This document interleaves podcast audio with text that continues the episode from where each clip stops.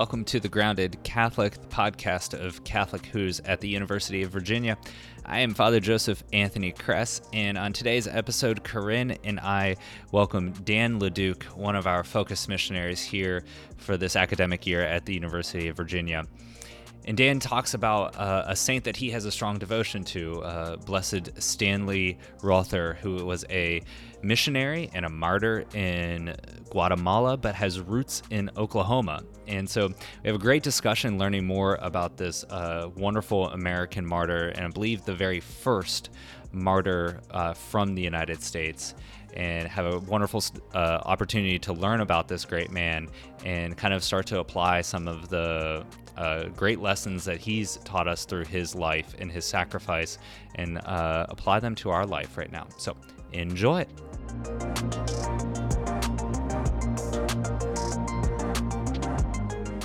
All right, we're back. Um, a week into the semester, basically. Yes, Uh, we are. St- students here at UVA uh, have been moving back into dorms and their apartments for the last week or so. And just yesterday, uh, in person instruction began for the first time this fall semester, fall of 2020. So we are in the whole groove of everything now, as much as we can be. Yeah, yeah. Hello TSUP kicked Oh. off. So I think people have probably like are still soaking in the goodness. That was that tortellini, hmm which I didn't have any. Did you? I didn't get any either. Okay, yeah. They didn't. Yeah, I didn't get. I think you're allowed to. I think the Friars would the Friars do that? That would be oh my gosh, I didn't even think of that. So what Corinne's referring to is uh, we typically have a weekly uh, dinner on Tuesday nights throughout the semester, um, but this year because we're not able to to do that uh, uh, I don't know prepare meals for people and whatnot, we've switched to a how do you describe it? Well, it's like a meal prep kit, like Blue Apron or HelloFresh. So Yeah. we've called it Hello TSUP because TSUP's our weekly meal. Bringing teas up to your own dining room table and encouraging people to eat together as an apartment or Mhm. um, you know as a as a dorm, whatever it may be. And Getting then off the screens. You praying together. There's some reflections in that. So it's a really great. Uh, we had the first one last night, and it just was phenomenal. I think we fed like 110, 112. 110. Yeah, yeah. yeah, which is great. So, I don't know. We'll see if the Friars. We'll do that next week or so. well, one get of in on those, uh, one of the recipients of the kit is with us. So I wonder if he can speak into how the meal was last night. Dan, would you like to speak into the meal? Yeah. Well, it was like if Entertainment 720 came straight to my dinner table hmm and Boom. put on a social media conglomerate straight onto my stovetop. Um, the tortellini was like being served by Jean-Ralphio himself. Yeah. I got a new nick- I got a new nickname for Dan? you. Jello shot. oh my gosh. It- the only thing that could have made that better is Dev- if Detlef Shrimp would have been serving you the tortellini. Oh my gosh. Cold hard fact, and you're like wiping your face with a bowl full of money. What is that? Did they the the, the money pit or whatever? Yeah. You go into that money room. Yep. Yeah. Uh, Wow. We are big fans of Parks and Rec over here. Yeah, we Yeah. You know, are. in fact, um, while Hello TSUP was happening last night, um, yours truly and my boss, well, y'all are kind of my boss too. Uh, Mary, we were filming um, next week's Hello TSUP episode. So if you thought that was good, buckle up. That's like awesome. like the cooking demo? Oh, you better believe it. Yeah. Are, are we I allowed to can't say what next week is? Dan, would you like to introduce? Yeah, I think you should have the honor. Yeah. Um I you know when I when we were filming it, I thought to myself, I am getting to be the sole preparer right now of that one meal in the restaurant that gives you the most FOMO in the world if you have not ordered that. Why? because you have the plate coming out and what do you hear? You hear the sizzle going on and we all know what I'm talking about. It's being that that punk in this in the Mexican restaurant who didn't order the fajitas Mm, and you realize your mistake as the table next to you is is sizzling right next to you. Oh, I know that feeling all too well. Oh, 100%. So uh yeah, we really get down and dirty into it and uh make some really like bougie fajitas this next week. oh, I'm There it is. getting, I'm I'm getting that. Wow. Awesome. Man, so wait, it was you and who were filming? Uh, Mary Schneider, my team Mm, director. Mhm. Wow. Mary Bear. Is that what we call her? No, I've, I don't think I've ever called her that in my life, except for right now.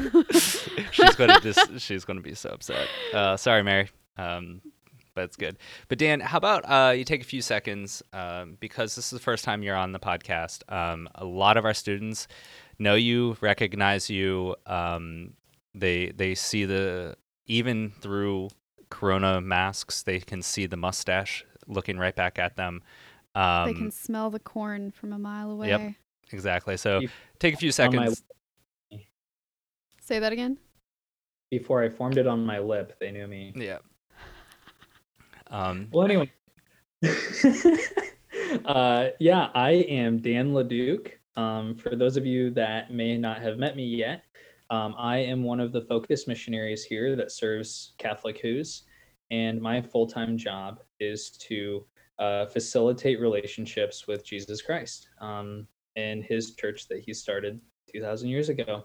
Uh, I'm from Lincoln, Nebraska, and I'm a corn born kid who loves Nebraska football and uh, pretty ridiculous. And I guess the last thing that you need to know before we, you know, get at this thing is Father and I are complete enablers of each other. So 100%. who knows direction this podcast is going to go today. But uh, I'm a longtime listener, first time caller, and uh, I can't wait to either um, have a successful podcast or, you know, get kicked out for eternity based on Corinne's judgment after this whole thing. Oh gosh. Oh, I I actually feel like I'm on a roller coaster ride and the kind that you sit down in the seat and then there's just like this black hole that Mm. it propels you into. You have no idea and you just hear screams. So I don't I know that it's going to be crazy. I know any interaction with the two of you um I- all I'm going to say is if you thought the episode with Austin Fahrenholtz was bad, was Uh, bad. it was great, but it was intense. It- Crazy. It, was crazy.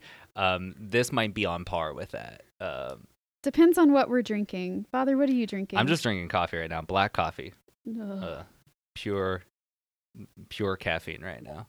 I'll tell you what, I'm drinking one of my favorites. I'm drinking a mixture of Folgers and Mm. hazelnut Wawa because I am both like a hometown Nebraska boy and a little too bougie for my own good. And I have some Irish cream like creamer in it. So it's Wow. it's like yeah. It's, Wait. it's Dan, that's very on brand. Yeah. Yeah. That's totally on brand for you. Like I expect nothing less, and I'm proud of you, son. I'm proud of you. Old hard fact. Oh yeah. So- Well, you're very proud of your Midwestern roots, and I know that that played a little bit of a part into you actually choosing what this podcast was going to be about, which is really fun. So, Father, I really feel like I'm just along for the ride. Um, and Dan, would you like to share kind of some of those people that are close to your heart, also having Oh, roots? Yeah. Oh, roots. Um yeah, you know, I love I love being from the Midwest. Um uh the middle of the Middle West, really. Like if you were to to throw a dart in the Mhm. middle of the United States, it would land um just south of Nebraska. Um, but I also love uh, discovering up and coming saints.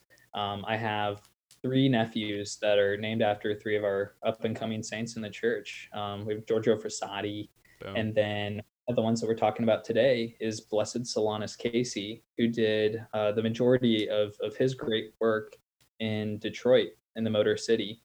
Um, and then the other one that I want to talk about today is from Oklahoma. His name is Blessed Stanley Rother. So both Blessed Solanus Casey and Blessed Stanley Rother, um, both of them were beatified within the last five years, and uh, both of them have had um, international implications from their yes that they've given to mission. Yeah. I'm so glad that you brought them up because actually like you've shared a lot not not just like with me but with like the students. I know Blessed Stanley Rother especially has had a deep impact in your life and it's hard to have a, a deeper conversation without you referencing something from him because it's it's clear that you love him a lot. And so throw yeah. Absolutely. Yeah. You know, I, I studied in seminary for a little over four years. And um, I'd say about halfway through my studies, I, I started to get to know Blessed Stanley Rother. Um, I was doing a lot of uh, Latino and Hispanic ministry while I was in college seminary, and I saw a picture of him. And I asked a priest who that guy was, and he started to tell me his story. And I started to read his biography. So, a little plug um, I have biography recommendations for both saints. Um, the one about Blessed Stanley Rother is called uh, The Shepherd Who Did Not Run. Hmm. And then the one, uh, Blessed Solanus Casey, is just his name. It's called Father Solanus Casey by Catherine Odell. Um, and so as I got to know Blessed Stanley Rother, uh, I was learning that um, he grew up in, in Okarche uh, Oklahoma, which is a tiny little city made up of three names, made up of uh, the name for Oak comes from Oklahoma City, and then Arch and Chi comes from the Arapaho tribe and the Cherokee tribe, um, which are the, the two prevailing tribes on that side of Oklahoma. Um, so pretty crazy stuff. Uh, but as I got to know him, I, I learned um, he is a martyr and he was a missionary priest from Oklahoma, just a diocesan priest from from the Archdiocese of Oklahoma City, who um, got called onto mission by his bishop to go to Guatemala and eventually died as a martyr there. Wow. So he was how long was he um I mean was he a pastor was he um what was his priesthood like before he went on mission? Yeah, well, in the words of Toby Flenderson, I, I'd say, you know, I'd start at the beginning, but I feel like I have to go back further. Yeah. Um, he he uh, he had a horrible, horrible time academically in mm-hmm. seminary. Um, in fact, he he failed out of his first two seminaries that that he tried to go to, and eventually um, he was able to graduate and and be ordained a priest uh, after um, a long journey. And he was really only a priest for about three or four years Man. before um, his bishop came and, and called uh, all of the priests in their diocese to start discerning and praying about um, like fulfilling the Great Commission, like in the missionary presence as missionary priests in Central America. And the area that um, the Archdiocese of Oklahoma City um, started to pray about was uh, this small little village community in Guatemala um, around this lake called Lake Atitlan. And Lake Atitlan, uh, National Geographic just voted it uh, a few years ago as the second most beautiful lake in the whole wide world. Whoa! And uh, yeah, isn't that crazy? Yeah. Oh, it, it's so gorgeous. It looks like it looks like Moana's Fantasyland. It's absolutely beautiful. Um, there's like volcanoes on it. Yeah. Uh, and volcanoes are just like filled with all, all this lush greenery. But nonetheless, um, their town that they were in was named after St. James the Apostle. So it's called Santiago de Atitlan. And uh, so after three or four years in the priesthood, the bishop came to Stanley and was like, Hey, Father Stan, um, yeah, would you please, out of obedience, pray about becoming a missionary priest in Guatemala? And uh, I like to imagine Stanley saying something along the lines of, Well, shoot, I'll try anything once. Um, but the crazy part, the crazy part about him though is the the reason he struggled so much in seminary was this was pre Vatican II, and a lot of his classes were using Latin textbooks. Right. And so all of his philosophy classes were in Latin, and the, the dude just couldn't learn the language. Yeah. What? And I totally sympathize with him because I really struggle with Latin myself. I didn't really love it um, when I was uh, studying it in seminary and so he, he couldn't learn he couldn't learn Latin and he couldn't learn Greek. Um, but out of his missionary heart, he said he'll go off and go to Guatemala yeah. without knowing a lick of Spanish. That reminds me a lot of uh, Saint Joseph of Cupertino, and he was the same way. He couldn't learn Latin to to save his life, and yet he was needing to know Latin to save other souls you know and so like there was that uh, tension where he was working through and um, he totally abandoned himself and entrusted himself to God in his seminary studies. And for some reason, he passed all of his exams perfectly fine with no problem whatsoever. And I remember visiting um, his shrine in Italy and seeing all of these report cards and tests like um, kind of nailed to his room in in the priory. And people have always been praying to him for their own studies to help him or to help them with their, their academic work. And then as like as a thank you they send their report cards they send their exams and they leave it at his cell. Because it was it's such a same uh, similar story where um, that kind of level of like abandonment to god even though you know your natural abilities can't um, don't suffice like of your own natural powers you don't have the talent that maybe other people do and that kind of just abandoning yourself to God, saying, like, if this is your will, you make it happen. And the perseverance that it takes. I mean, those are gifts of the Holy Spirit that when you start to see it in, in somebody that, that is kind of, um, you know, young in in the early days of their vocation that it, it is striking to see that kind of stuff. Um, but it's it's also an encouragement that like the Lord works in mysterious ways, and there are times that like maybe we aren't the uh, the most naturally talented uh, for what God is asking of us, but that doesn't mean He's not going to continue to work, continue to manifest, even through our weaknesses. Mm. That's exactly right, and the the craziest thing for me about where where he was at um, with his Spanish was when I went to Guatemala to go visit his museum and the, the place where he was martyred, they had his Spanish textbooks and it said Spanish level one primer for beginners. This dude hops into a random country without knowing a lick of Spanish. Absolutely crazy. But the one thing that he did have was a massive zeal for souls. Yeah, yeah. And in fact, after his um, second time of, of failing a semester of seminary, there are are like firsthand reports that he went um, to his bishop uh, to to the chancery with tears in his eyes and apologized to him profusely. Didn't beg him to to you know get him back into seminary, but rather apologized him to him profusely because he felt like he screwed everything up and he missed his vocation. He missed his shot. Wow. But the bishop saw deep within Stan's heart um, this man has a zeal for souls. This man loves Jesus Christ. So the only reason that Stanley ever got to go out and be a missionary priest was because this bishop recognized Stanley's great zeal for souls um, and Stanley's great dedication to the Lord that he will try anything, he will do anything.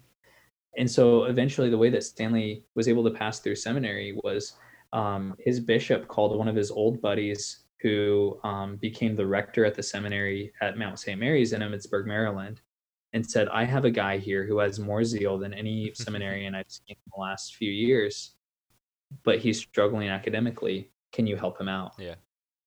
And the rector did him a solid, found Stanley plenty of intensive tutoring to to get him to be able to pass all of his tests and become this heroic man. That's awesome. That mm-hmm. is so awesome. Now you've mentioned a little bit about um, both his zeal for souls, his you know heart heart for the Lord Himself, and how that is um, kind of translated in a heart for others and for his neighbor, which drove him to a foreign nation. Uh, you know where it, there's so many kind of natural barriers to the building of the relationships and kind of loving your neighbor in that sense, but he he was martyred. You know, we've we've kind of mentioned that uh, in passing, but can you tell a little bit about the like circumstances and um, his own martyrdom? You better believe it. So, um, in in Guatemala, ever since I think the the 50s or the 60s, there there started about a 50 year civil war mm-hmm. that really um, you can feel the tension today. Um, and so when he got there, they're in the midst of the civil war. Uh, there, there's there's a ton of race racial tension and a ton of political uh, uh, tension between um, the the government, which is ruled a lot by like people of descent from Spain, uh, and then a lot of tension between like native Guatemalans and then very native Mayan people that they call the indígenas, the indigenous people. And so um, there there's evidence now that there there was even genocide going on. They were trying to to remove a lot of the the cultural traditions in Guatemala, uh, make this more of a nation that it started as, which was a colonization of of Spain. Um, and throughout that, there was there was guerrilla warfare going on uh, um, throughout the country. And so when Stan got there, he was uh, stationed at the, the town of Santiago, which was majority indigenous people, the people that um, are the most destitute okay. in the nation, who uh, were, were very much uh, discriminated against by the government. And so, in the midst of all of this, um, a lot of, of these people who grew up Mayan, uh, the the descent of these Mayan people, it's called uh, Tz'utujil. It's a really fun word. Hmm. Uh, and they even have their own language, the the Tz'utujil language. Um, and so while he was there, a lot of his young men would get plucked off one by one uh, by a lot of the older members in, in kind of this this uh, more more gang or mobster mentality of hey come and join us we will protect you become one of our guerrilla soldiers mm. and he saw a lot of young kids be taken advantage of in that way and so when stan was uh, up at the pulpit, he was very, very brave and would not shy away from preaching about political issues. Um, he really wanted to protect uh, the the Mayan culture and the the people that he was around. And in fact, he would come back to the United States and he would protest and write letters to um, Congress talking about uh, basically our interference in the United States with the people there and, and what we're supporting, things like mm-hmm. that within the government. And within that he um, while protecting his people he got a really really bad reputation um, during this very corrupt government. And so he eventually uh, was told by a lot of the people there hey stan your name is on a hit list your name is like on this hit list of 20 or 30 folks and we're starting to see these people uh, in english it, would be the the disappeared the list of the disappeared and you started seeing people uh, one by one. Um, now, Guatemala, even till today, they do not have public mail system because there's there's corruption within the country, and so it took uh, a long while for this news to get back to his bishop. Eventually, his the, this news got back, and the the bishop sent for Stan to to come home um, to protect him because he realized his life was in danger. And while Stan was back in the United States, he he went around the parishes in his diocese for a while, uh, preached to them about the current situation, tried to fundraise more money to start more catechesis programs, fund his uh, radio station that he started, like Max Kolbe did, um, and all these different things. All the best uh, radio of... stations. amazing. In fact, a lot of the the people at the parishes that he would um, preach to, a lot of the people would tell him after mass, Stan, we think this is horrible what you're doing. Quit getting in the way of all of this government tension. Quit putting your life in danger. But Stan didn't feel that way. And in fact, uh, the Archbishop and him, they had a long conversation about whether or not he should return. And so before Stan made up his mind, he went back out to Mount St. Mary's, the place where his vocation uh, was fully established and where he got to be ordained. And at that moment with his old spiritual director he realized you know what? A shepherd cannot run at the first sign of danger. Yeah. a shepherd cannot abandon his sheep. And that became his battle cry. He went back to his archbishop and he told his archbishop i have to go back. I cannot abandon my sheep. And so we have a firsthand account from from his historian that he went home days before he goes back to guatemala he's sitting out uh, on his pasture land. His family um, are big farmers even until today, hmm. uh, right around the Tulsa area in Okarche, Kansas. And he's sitting out there with his dad. His dad's name is Fritz, which is amazing. Mm-hmm. Um, That's a Midwest farmer name right there, if I've ever heard one. Fritz the farmer. Him and his dad are looking out over his pasture, and he says, Dad, I'm not coming back here, but you and I both know that. And he says, Dad, they are going to come for me. And when they come for me, they're going to try to kidnap me because if they get me, there'll be a lot of power there uh, for them to to basically have this powerful hostage. But they are not going to allow me to, or they're not going to get me to leave this rectory. I'm not going down without a fight. And so later on, after his martyrdom, one of the priests has to go back to the Rother farm and tell his parents that that he's died. A priest knocks on the door, Fritz answers the door. And before the priest can regrettably open his mouth to tell him about his son's death, Fritz just says, in the most Oklahoman accent possible, They didn't get him out of the rectory, did they? And the Mm. priest was shook. He said, How did you know that? He said, Because my son was not going down without a fight. Wow. Absolutely incredible. Basically, fast forward to you know his, his martyrdom. Um, these these uh, soldiers came for him in the dark, and uh, they they tried to to kidnap him, just like he predicted. And Stanley had a, a few nuns with him, and then a few catechists with him at the time. And he told them, "Go upstairs, lock your door, and hide. Do not try to defend me." And uh, as the the assassins came in, they heard a bunch of rumbling go on in the room um, and they heard stan shouting at them no no you will kill me here. No. Um, and when they yeah basically they heard all this rumbling. They heard two loud gunshots and then uh, basically they they heard the two assassins go and, and flee off into the distance. They come into the room.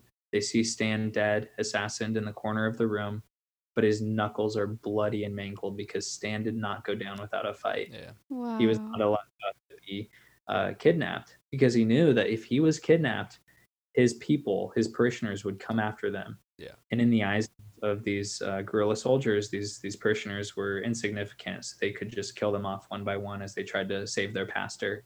So Mhm. Stan's final act of martyrdom was one in which he could heroically die and and not uh, basically um, spare any other lives uh, or, Any other not loss of life, you know. Yeah nobody else had to have their lives lost over him and it just reminded me of um, you know in jesus' last days you know in his his final uh, prayers to the father at the last supper you know father i you you gave me all of these sheep and i did not lose one of them hmm hmm Wow. Dan, you're an excellent storyteller. oh thank you Very engrossed. you know There's- we don't got golf out there in nebraska or any of those fun things we just tell a lot of stories and play a lot of games there uh, it's amazing i love the communion of saints i love this kind of patrimony that we have as a gift of these men and women um, that are truly heroic um, but have roots in our hometowns and you know lives live very ordinary lives that are um, just so accessible. That that's what I find is like just extremely accessible. But you also see like beautiful um, consistencies throughout all the saints. And as you were telling the story of Blessed Stanley, I just kept hearing um, just uh, echoes, if you will, of um, Blessed Jerzy Popiełuszko from Poland, and who was also martyred in the 20th century. He was martyred in the 1980s uh, in Poland during the Solidarity movement there, but he fought for the dignity of people as well. Like it was the same thing. Like you're finding that where human dignity is um, jeopardized or human dignity is uh, being damaged and taken away, when um, it's very common to see Catholic priests in, in, in the Catholic faith step up to defend that. And to such a sense that they're given a life, and, and it's the same thing. Blessed Jerzy was put on a hit list, and he was assassinated, and you know taken taken out of. And it's it's a similar story, but like what you always find is that um, that only solidifies and strengthens the faith of the people that were entrusted to this individual. You know, Blessed Stanley, like it's those people who he gave his life for, who he went down fighting for, knowing that if he got captured, their lives were going to be taken with no regard at all. So he gave himself in that sense. That made them, that gave them courage, that, that uh, strengthened their own faith and resolve to um, to be closer to the Lord in that. So like it's it's funny because they're different um you know different parts of the world, but yet it's the same kind of core fight uh that we find that's very very common. And I I just think like what would the people have felt to be like to be the recipient of that kind of like selfless act of love like how cared for they must have felt by their pastor? And you know like his his example his witness lives on in that community and like here we are telling that story. And and yeah like blessed Jerzy too you know the polish people knowing that there's somebody who loved them so much that they like laid down their life. And then i mean but essentially like they become christ for their people. Like they are such beautiful examples. Like it makes sense that they're the priests laying down their lives because they are in the person of christ who he, like we all of us are the recipients of that kind of act. And um i think it's easy to feel far removed from it because it happened so long ago. And you know like but it wasn't that long ago that's the other thing that is like i, I always want to talk 2000 about years is kind of long well I, oh you meant jesus Yeah. was a long time oh my gosh sorry Like, I was like, uh, nah, that was like that was during our lifetime. Like, you know, no, no. I mean, like I know Blessed Jerzy was uh was assassinated in the '80s, but like we know people who know these men and women. Hmm. Yeah. Like that's know, what I love about um 20th century saints, and I love so much Dan that you were like I want to talk about American saints and like how I think as Americans we just have this kind of worldview that um, we are a quote unquote new country.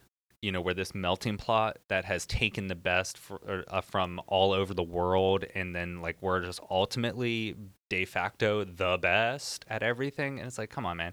But like we we have this weird identity as Americans that um, that doesn't necessarily take ownership of um, of things that are very very established before our country. And one of those things is the faith. And you look at uh, Poland, you look at France and Italy, and they have so many saints that are part of their culture, part of their patrimony and their heritage that um, we don't have in this country. So I think that often we don't we don't expect there to be sanctity in America because we weren't this kind of very mm-hmm. identifiably Catholic nation. So to like pick up on that, no, there are American saints and they're very recent saints. Like sanctity, holiness is attainable in this country at this time is something that's really important to talk about. Absolutely. And yeah, Corinne, you should show Father that picture of of his clothing there. Like these are clothes that my that I found in my grandpa's attic. So what I sent to Corinne and Father was a, a picture from from Stanley's museum, and and it's his personal belongings that that basically were left in Guatemala and, and made into you know the museum. Uh, and it's it's a plaid button down farmer shirt and then a, a blue baseball cap that's a seed seed co-op cap that you can find i mean shoot even you know you father growing up in uh, ohio like Oh, yeah. you Uh. can see co-ops and things like that. Um, there's a, a button down polo there as well. And uh, you know you go to some rural parish i don't know maybe 45 minutes from here in charlottesville and you're still going to find um, you know southern virginia men dressing like that. And it's like we at some point have to quit believing that that this saint is unattainable because he lived a different life than me it was a different time than me Mhm. um, you know, when I was reading about Max Kolbe, the only reason he ever got educated was because um, he impressed his pharmacist that his mom would send him off on errands to go pick up the meds that his, his mom was to pick up. And he would say his Latin pronunciations of these meds so well. The pharmacist would ask him, How do you how do you know that word? He's like, Oh, well, you know, me and my brother, we study it. And he's like, You go to school? He's like, Well, no, I actually don't. Well, the pharmacist was so impressed that the neighbor pharmacist decided to privately educate him on his own. Yeah. You know, when you see Stanley Rother, um, there is still Rother Farms. You can still go and see their farm today because this guy, he was martyred in 1981. Like, it is so easy for us to to comfortably separate ourselves in, in the 2000s from saints that that lived not so long ago. Yeah. You know, um, Stanley would would still probably be alive today if he were to, you know, die of old age. That Just that was actually a huge turning moment in my life. Um, I remember being a high school kid, um, and I credit Padre Pio a lot with my my faith. The reason that I um, started kind of taking the faith seriously, um, because I heard all these crazy stories about him. You know, mm. homeboy had the stigmata. He was like bilocating, reading souls. Um, I mean, just ridiculous stuff and i just kind of chalked it up to like kind of stat- catholic storytelling like hagiography like oh yeah of course that stuff happened back in the 1200s because you couldn't verify any of that it's just people telling ridiculous stories and all you had to do is take their word for it and people are gullible and it doesn't matter right and, let's, not be crazy never never let the truth get in the way of a good story exactly exactly so I'm sitting in the back of like while somebody's telling me about Padre Pio and this like youth retreat or something. And I'm just like, whatever, whatever. And they're like, and he died in 1968. And I was like, wait, what? like, my parents were born before that. Like, this guy lived at the same time as my parents did. And what it revealed to me was that, like, God continues to love his people. Like, God is not distant. He is not, um, he continues to work great miracles. He continues to inspire phenomenal men and women to uh, heights of holiness and heroic life um, to this very day. And all I all you need is like one example of that to encourage you that the reality that God still loves his people even to the present day. And if he's willing to do that stuff, you know, consistently from the 800s to the 1200s to the 1960s because goodness, the 60s were ridiculous. But if he's willing to do that, then like what can he do today? There's really nothing he can't do. And if if we avail ourselves and place ourselves and trust ourselves to his uh, his hands and in his heart, then um, there's nothing that is unattainable, including holiness and sanctity just around the corner, at the corner, let's say. Absolutely, you know, and uh, I I want to make kind of a, a bold, opinionated statement, and that's that when even if someone is an is a is a U.S. born citizen, if most of their life or the the the big moments of their life happen abroad in a different country, I think we kind of still get in that time machine setting of like, well, that's different. That happened out there. Yeah, there's a distance that, there. Absolutely. And that dis- distance is so comfortable. You know, last night um, I was gathered with uh, one of our third years, Will, who leads um, one of our second year studies, and he asked an amazing question. Um, asked an amazing question to the guys. Uh, when is it easier for you? When is it easiest for you to have faith?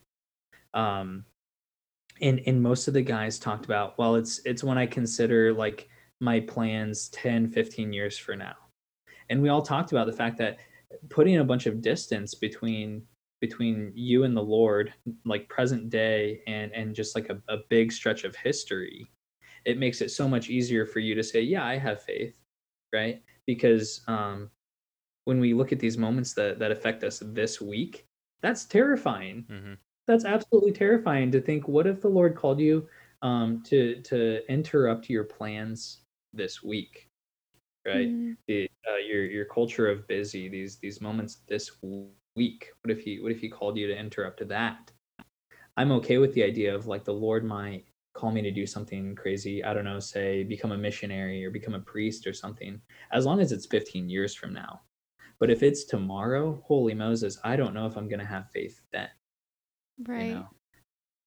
Yeah, I I was also thinking, Father, when you were talking about um, Padre Pio, I think it's very easy to become a little fixated on the big mm-hmm. works like the the stigmata like you know levitating during prayer reading souls and thinking that holiness is attributed to some grand external you know like the miracles and like the flashy things and what I love about Father Stanley is he was so ordinary. And Dan, you were touching upon this, just like that picture that you sent of his clothes. It's like, these are normal clothes.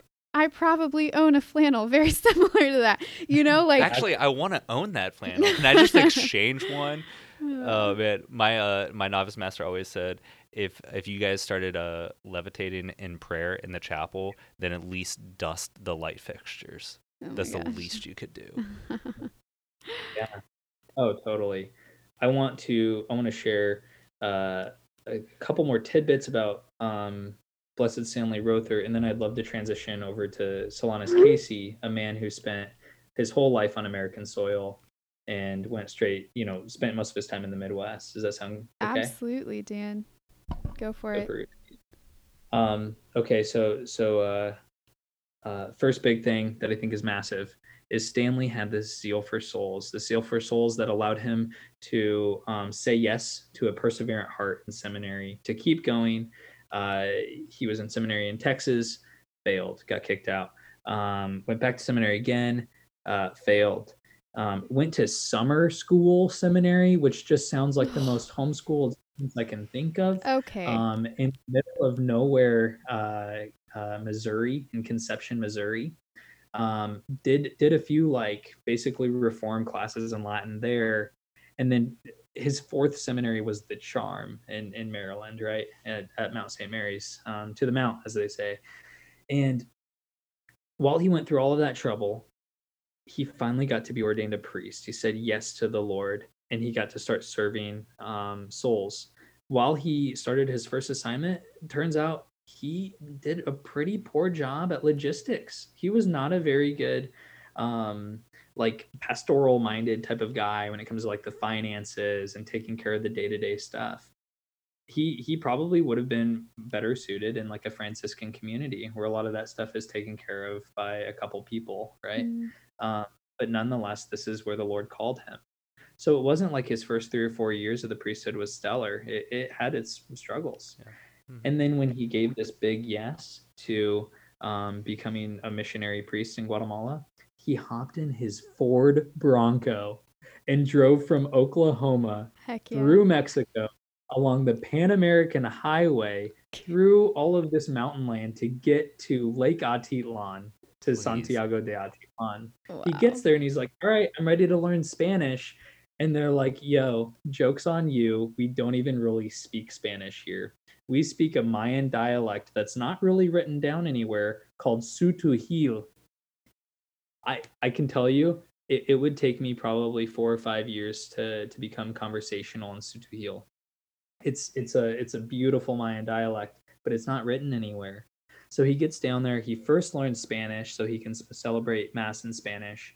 His masses would take uh, upwards of an hour and a half because of how difficult it was for him to read the language. Oh my gosh. Uh, after some time, he finally becomes more and more conversational in it. And then after that, Stan the man becomes conversational in Tz'utujil. It's incredible. Not only that, but he's like, you know what? Um, I'm not going to be here for forever. Actually, I'm kind of uh, making making some ripples here, causing some rifts, as we would say in Nebraska, making waves where there is no ocean. Um, I better like leave some type of way for these people to stay catechized. And so he translates the New Testament into Tz'utujil. That's amazing. What? It's insane. So this man, at no point does Stan ever use the term "if only." Right? How often throughout the week do we uh, think of big dreamy ideas and we say, you know, like if only the rec center wasn't sort of shut down or weird or whatever, I would lose 10 pounds, you know? Mm-hmm. Um, if only it didn't rain 10 days ago, I'd go on a run today, you know? There's all of these if, if onlys, right? You know, if, if only this thing didn't happen, um, I would go and I'd evangelize this whole dorm or something. Stan never had an if only moment. He only had yeses to give to the Lord. Dude, that is such a good point. Um, I think a lot of times we wait for the external circumstances to change to to prepare us and to set us up for success. But um, the reality is, success is nothing except um, embracing the cross, and you know that's that's just the the constant yes to wherever you are placed and whatever the Lord you know uh, places you in in his own providence and guidance and to live with charity wherever that may be. I just like as you were describing all of that i'm just picturing this guy um, sitting on the back of his ford bronco like underneath the stars uh, in the mountains just like translating the new testament. And like i'm like that that's that's an image of the saint like that i i love. And yeah. i want to imitate that but that that that entire concept of there are no well if only well once this changes once we get this like locked down, once we get this thing in a better um, situation, then we'll make the next step. It was just kind of like, no, right here, right now. And I think that was what kind of you were saying earlier, Corinne, is just like that ordinary. He always looked at what was in front of him. And the those expectations for the huge moments, those great big, you know, moments of life um, that we see in some saints like Padre Pio and whatnot, that doesn't come out of nowhere. It wasn't like that's built upon small, ordinary yeses in the growth of faith and charity on a daily basis. There's a lot of years of consistent, multiple daily yeses that build up to those uh, grand gestures. Well, that's a cold hard fact, and you know, it, it reminds me of uh, that book that you shared with us um, on the consecration of Mary, the uh, one with the forward by Matt Fradd, right? Um, shout out, shout out to Matt Fradd and Father Gregory Pine, uh, their new book on the consecration of consecration to Mary with St. Thomas Aquinas. You can find it on Amazon. Absolutely. Oh my gosh. Or wherever you get your book. Yeah, wherever you get your um, books. There's also an audiobook, I think, on Audible. We're looking for sponsors, yeah. just saying. Oh my gosh. Um, this term consecrated though, uh, Matt Fradd has this amazing forward in there, and he talks all about like, I don't want to just like do the thing so I can buy the chain or say that I consecrated myself. I want to know what this means. And what he really breaks it down to is consecrated is just this word that that um yeah it means blessed and it also means to like set yourself apart right? Mm-hmm, mm-hmm. um i was i was talking to the guys last night about our altar uh at st thomas aquinas right now. I'm like guys i don't want to scandalize you but uh i'm going to call that altar just a table right now. We're using it as an altar but like um in a couple weeks here it will be consecrated and it can never be common table right. ever again. It will forever be set apart to be altar, to be a place of sacrifice, right? And uh, you know, talking about these common things, my takeaway from Stan the Man, you know, now that I'm out of seminary uh, and I don't feel uh, that the Lord's calling me in that direction, I'm like, what can I learn from him? Well, it's Stan used common tools, common things of my life, of my language, of my world, and he consecrated them, right? Mm. Like he set these these common practices um, apart to be blessed by the Lord. You can go in the Diocese of Allentown to a museum, uh, Padre Pio, of a bunch of his personal effects, and there's a replica of his Fiat that he would drive around. Well, somewhere in the middle of the forest in Guatemala is a rusting Ford Bronco yeah. that was used like this tool, this common tool uh, that got Stan going on mission which That's I think awesome. is absolutely. That's so beautiful. Um, I think we're we're going to actually wrap it up right now. Um, we're going to bring you back though, so that we can have another shot and let's talk about Blessed Solanus Casey, uh, the the saint of Detroit, and uh, his amazing life. But we we really like um, and appreciate the time that you have for us, and and kind of also that that passion you have for uh, Blessed Stanley, um, because it's it's it's important and it it helps all of us. So, Dan, thanks for for joining us and and kind of also bringing Stan the Man with you because I think we can definitely say you did that uh, for the last few minutes here. Mm-hmm. Yeah, let's do a yeah. regular story time with Dan. that, that that could be dangerous, but oh, i it. know it. Yeah.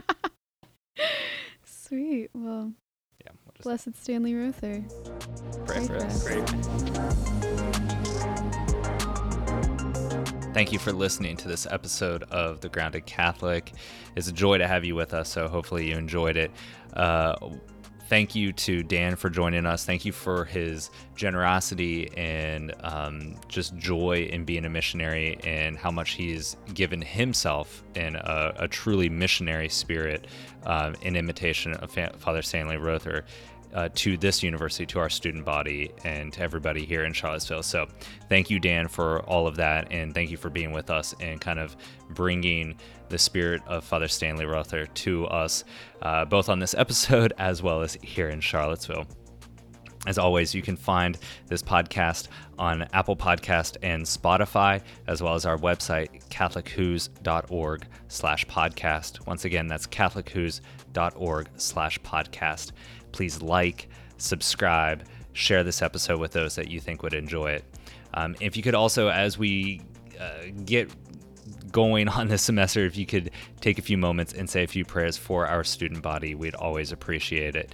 Uh, and God bless you.